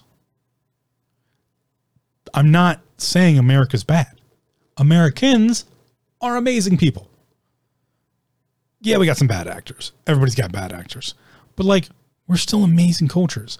Each state is just this amalgamation of amazing ideas and cultures and societies and understandings. And, you know, yes, we have some troubling things, but everyone does. Our government, on the other hand, bunch of assholes, have no idea what to do and have no interest in the population being any part of the system. We're just the feeding to the machine. We're just the input to the output we're just a commodity to them. And I don't think this is any different than the grand scale of this thing we call reincarnation. In my personal opinion, and this is just, I share these openly just so people can understand. There's different ways of thinking about this. There's different understandings. This is just mine. I mean, come up with your own. And I'm, I'm more than happy to incorporate someone else's understanding if I have that conversation and they bring up topics and points that I can go and look at. And I don't, you know, I'm not going to fault them for being like, no, I think about things differently. Awesome. I really hope we think about things differently because if we don't, then we live in a dystopian society where everyone's controlled and no one gets to have free will and thinking, which is what all of these stories warn about. That is the reincarnation fucking story to be like, yo, hey, don't let that happen. It's really bad if that happens. If free will and your ability to make your own decisions and think about things is taken away from you that's what all of the creation stories weren't about in the end. I mean, I'm not saying they're bad. I'm not saying religions are bad. I've never said that. Organized religions are bad. Big government, bad. Anytime someone's trying to make everyone believe the same thing, that's what's known as dogma. That's what's known as indoctrination. And that only leads to the downfall of societies. We have seen it time and time again. Romans, the Greeks in their, not in their heyday, the Greeks in their fall, uh, Romans in their fall. Every time a society falls, it's this story. It's this indoctrination. It's this coercion. It's this corruption. It's this only a set group of people get to be in fortune while everyone else must suffer. There is no balance there. And if we are to say that that is the balance, which is what they've been trying to do for years and years and years and years, is to make the balance that there must be a mass amount of suffering so that some people can have pure godlike exaltation in this in this understanding of reality. The story of reincarnation gets into some very dark understandings of what it could look like. Some of those dark understandings are considered conspiracy theory, and I'm here to tell you they're not. There are these things known as death cults and the death cults are a factor of an understanding of the priesthoods of ancient times. And part of those understandings are that understanding that many, many, many, many, many, many, many, many, many people must suffer and die so that some people can become living gods. There are people in this world that believe that wholeheartedly, and they will do everything they can to make that true. And yes, I am stepping out into a world in which most people would be like, dude, you're fucking crazy. You're a quack. And I'm okay with that idea. Because I understand that a lot of people have been lied to and they're comfortable with just holding on to that lie like it's a fucking life preserver in the ocean. And I don't fault them for that. It's a very scary idea to have to think about these things. I'm just one of those weird people who have enough time on my hands to actually think about all these things. The story of reincarnation, this is why I believe I'm wholly inadequate to talk about it, is a story of human history and lies and deceit. And yes, some truths that have gotten lost or hidden. It's the hiding of information. Willful ignorance, in my eyes, is that original sin. Knowing something to be true, but then hiding it, not teaching it, keeping it to oneself to be selfish in that respect. The question now I have to ask is Has it gone so far that we can never correct it? Or have they pushed it so far that now the correction is going to be monumentally destructive? I know what the cycles look like. I've talked to you about them chaos, creation, order, destruction. The cycles always end with destruction. The bigger the thing, the bigger the boom. The bigger the thing that needs to be broken, that needs to be destroyed, to be recycled, the bigger that destruction has to be. I'm curious now to see what that looks like. What is the new reincarnation for humanity in the 21st century? When does it occur? What reincarnations can you be a part of now to better prepare or understand yourself for that idea.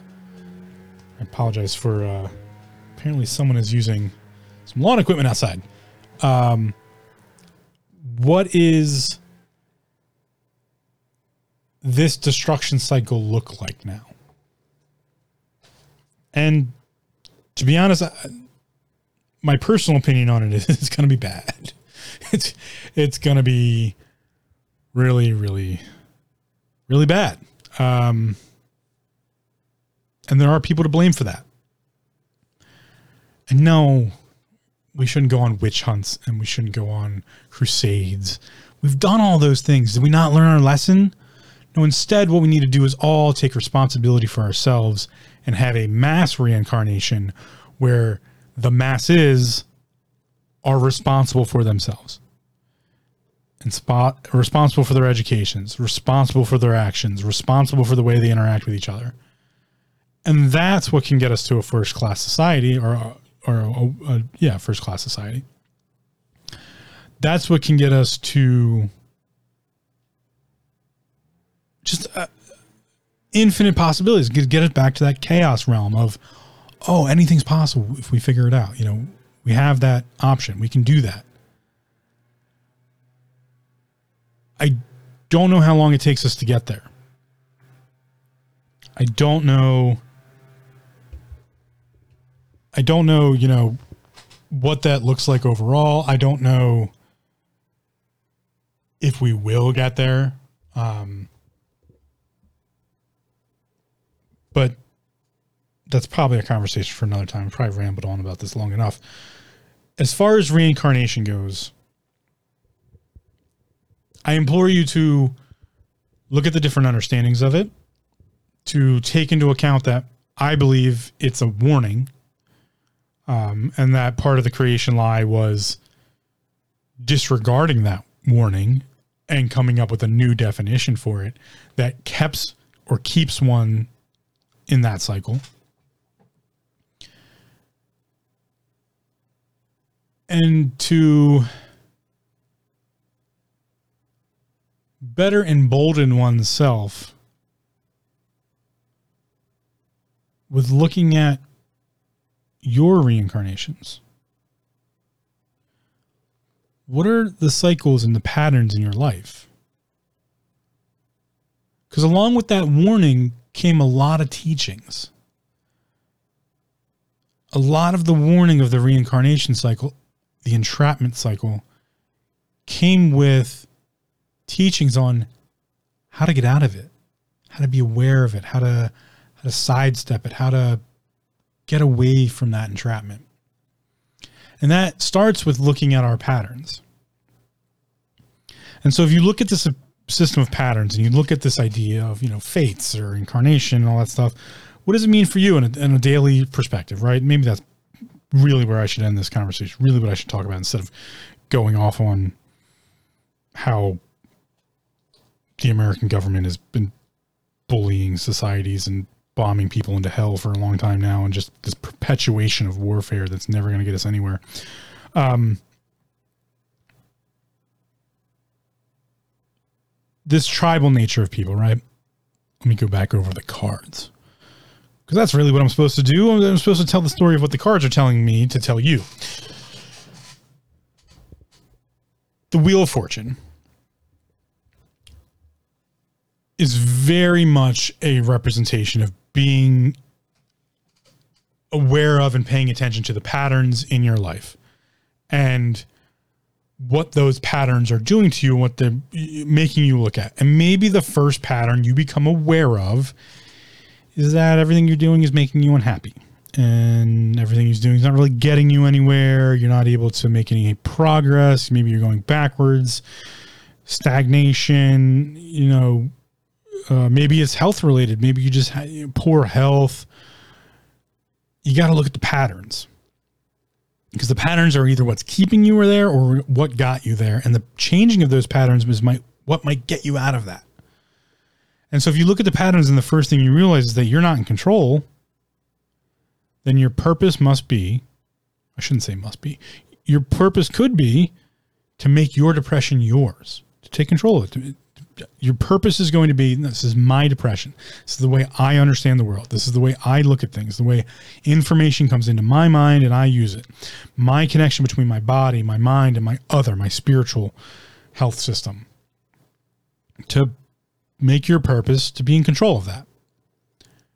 From there, all sorts of different things can happen and then you know you, you do some stuff and uh, maybe you've already done that and now you're in this is this seat of like hey phil like i've, I've done that. Like I, have gone I'm, learning about myself doing this self-awareness thing but i'm you know i feel stagnant again. I feel stuck. Maybe i'm going backwards and i'm starting to be like oh this fucking crazy bearded guy is you know trying to coerce me and lead me down the wrong direction. Okay that's totally fair and i'm not really trying to do that but you could see it that way maybe you're just like oh he's a quack listen to talking about aliens and like possible differentiations of what history actually is and what reality might be and and how there could be these like bad actors in societies that are trying to make everyone else suffer so that they can have a great life.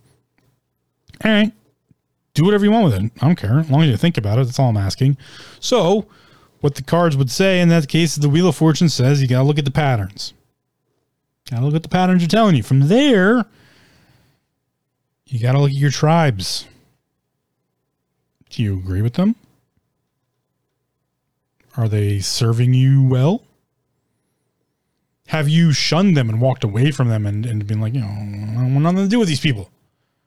Was that the right decision to be making? Do you still need a support structure before you stand on your own?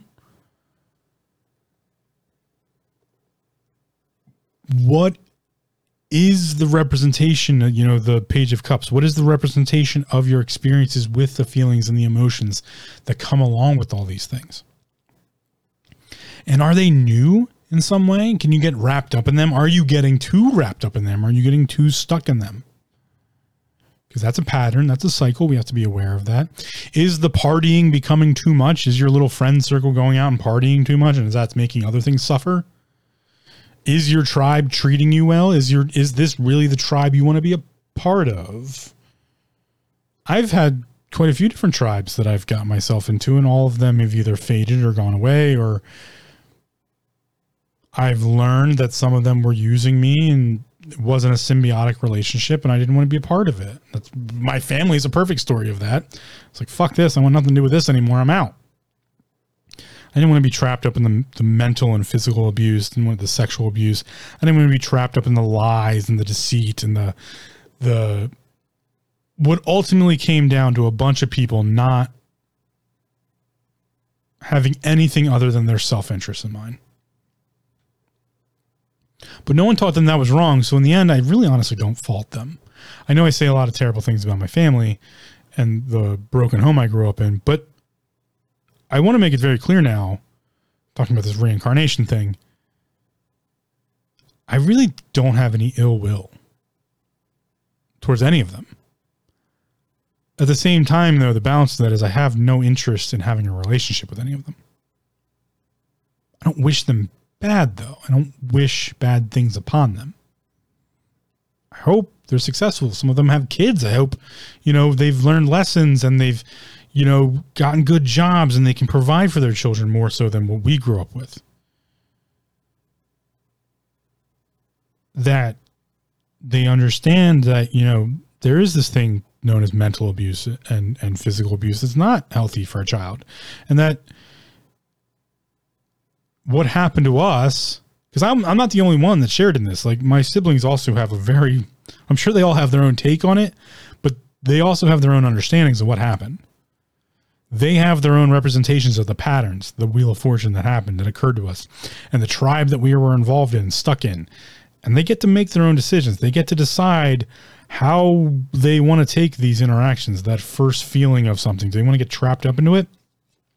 Because if they become aware of it and they really make the changes and the decisions, they can have their sun. They can have their, you know, moment. But you can't get trapped in that. That's one of the things the sun card warns about is yeah, you can have the moments of joy, but along with that needs to be the understanding that it's not going to last. That you really should cherish it because it's not going to last. In fact, that's probably the greatest lesson that I attained from my family. And I have to thank them for that. You know, hard knock life, hard lessons, great. What I learned from it all was up to me, though. So I could have incarnated into a fucking, and I did it at, at a point, incarnate into a just an angry teenager with angst and, and misery. And that's where my suicidal nature took over. I had no idea.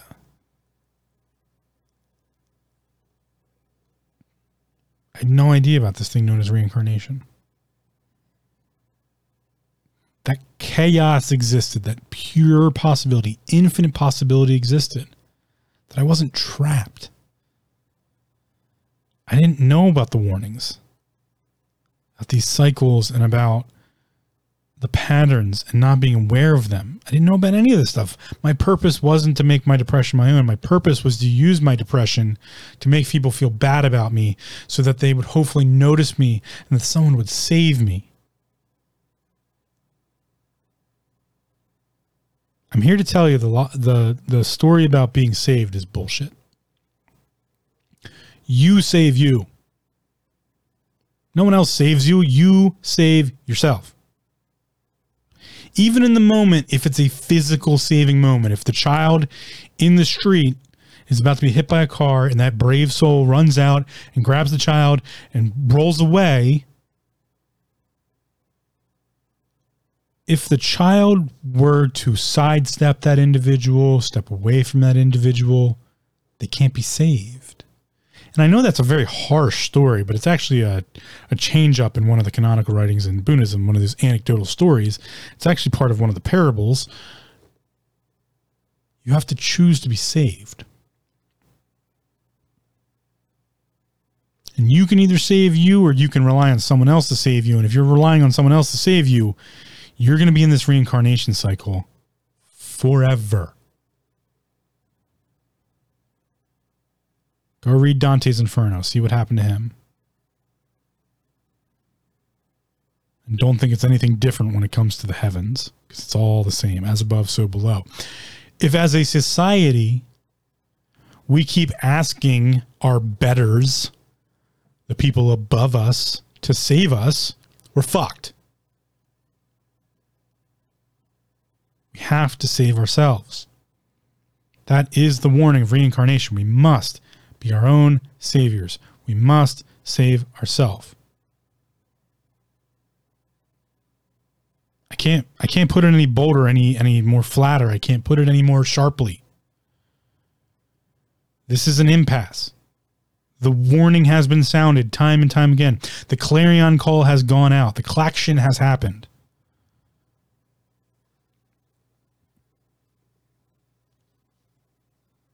Infinite possibility, the understanding chaos must be forefront in the conversation.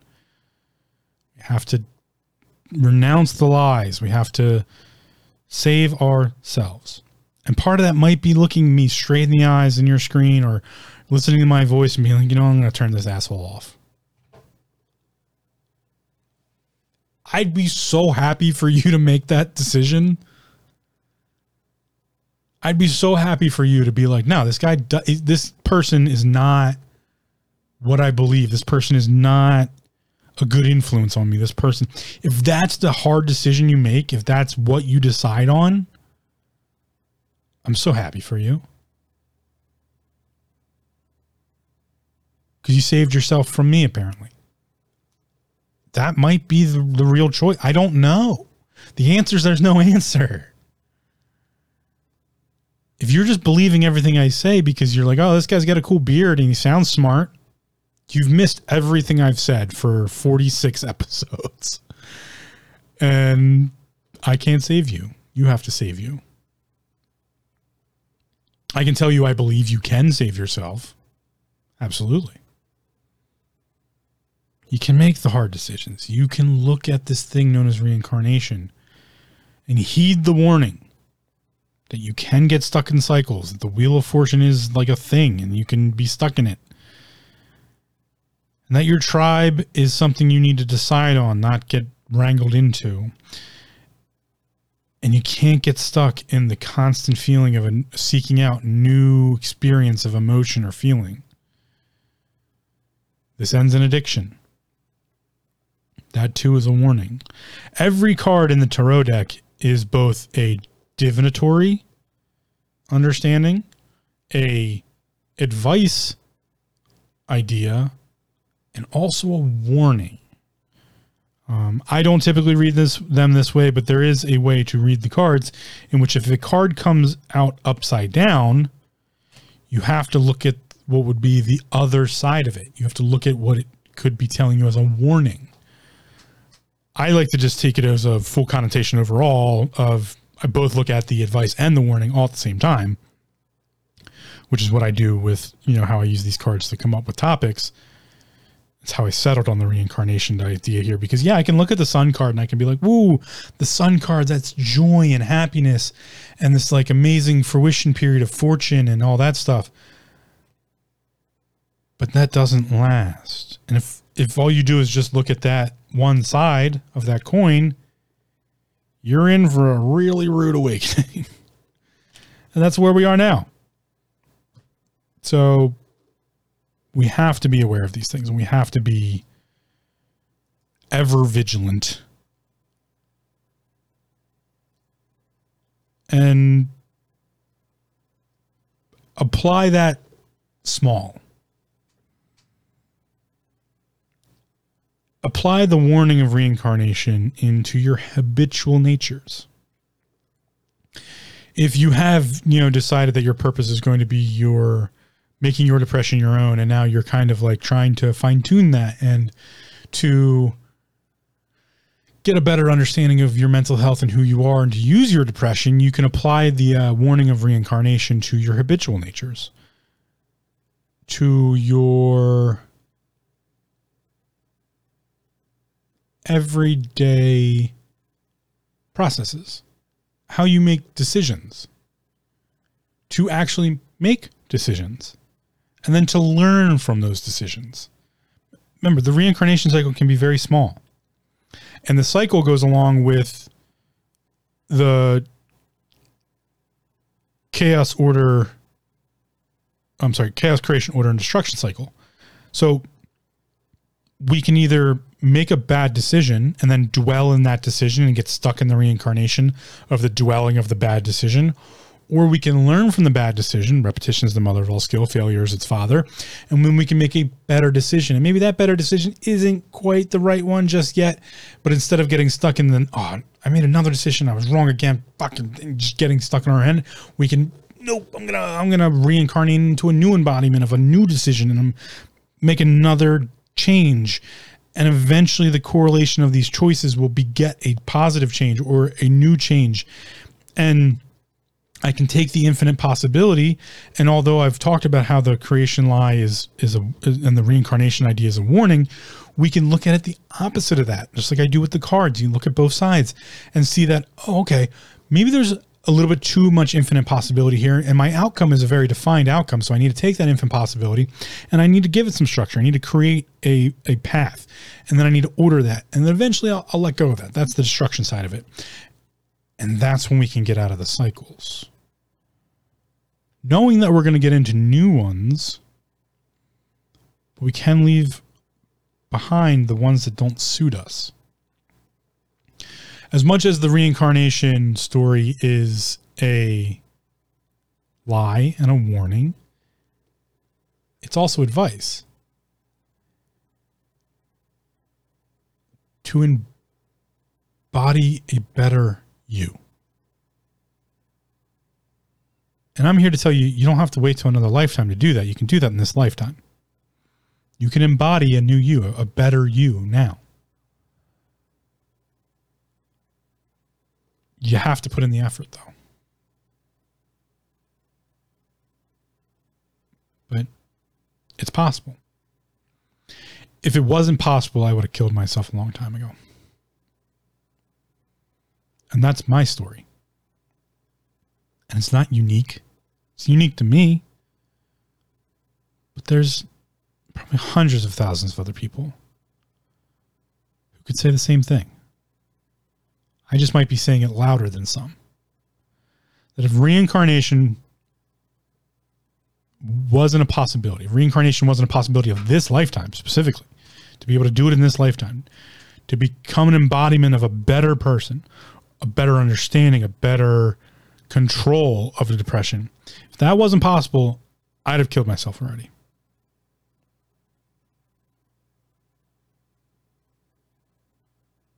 So do it that way you will, but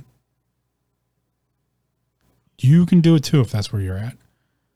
Or you can just find a little bit more contentness in your daily life. Infinite possibility. That's also the story of reincarnation. You get infinite chances, infinite possibility to do whatever it is you want to do. And I hope that's the society we move more into, that understanding. So this one has definitely been uh, a long one, and I appreciate it if you've made it all the way through.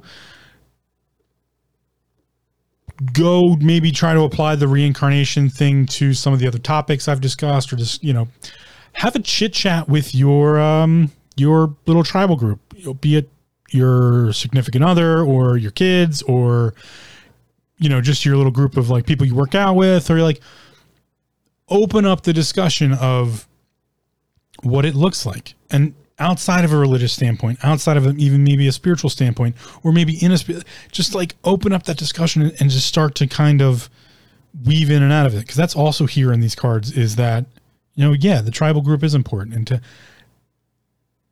bounce that conversation around and, and to see what comes of it. And maybe in some way we're tribal in our own self that you you honor me in listening to these episodes and that makes us part of our own little tribe that maybe yes we haven't met personally physically but it's tribal by that nature. Maybe we do share a lot in common or share commonalities of our ways of thinking. And that's connection. Another thing reincarnation talks about. Connection in all different ways. Connection to the next life connection to past lives connection to individuals and that's the whole thing they talk about with soulmates and, and twin flames or you know connection of you know children to parent and like reincarnations. It's all uh, it's amazing amazing stuff to talk about. Action calls here at the end. Taming hindrances coupon code at purebulk.com go get yourself some supplements. Um, supplementation is one of the ways i keep healthy i think everyone can benefit in some way from supplementation if you don't have an understanding of it and you want to take an hour and 20 minutes i think it is out of your day or overtime uh, on my youtube channel taming hindrances I have a, a, video about vitamins. I cover all the major vitamins, what they do for the body, what they're about. Um, you can head over to purebulk.com and just read. You know, if, you, if there's a supplement you're interested in, they have awesome, you know, detailed stuff and they have links. Uh, they cite all the stuff that you can go read about. It's a good starting point. If you're like, should I be taking this? And you go to the website and you look, find the bulk powder and you read about it. Um, they also have just some great blends like their immune support and just their multivitamins amazing. But again, Taming Hindrances code there, you get 10% off. I get a small commission that supports the podcast. I really desperately need some reviews. Um, if you really want to support me, you can go to your podcast platform of choice Spotify, iTunes, um, I think I'm on pretty much on every every platform at this point. Uh, but leave a review. That totally helps me out. Head over to the YouTube channel and watch my my big bearded face talk to you there and leave a like or a comment. That'd be cool too. Um, what else? Check out the archive, taminghindrances.com slash archive for all sorts of uh, resources. And um, well, I mean, that'll do it for now. I'll leave it up to the cards for next time, but hopefully we're going in the right direction here. Take care, and I will I will talk to you next time.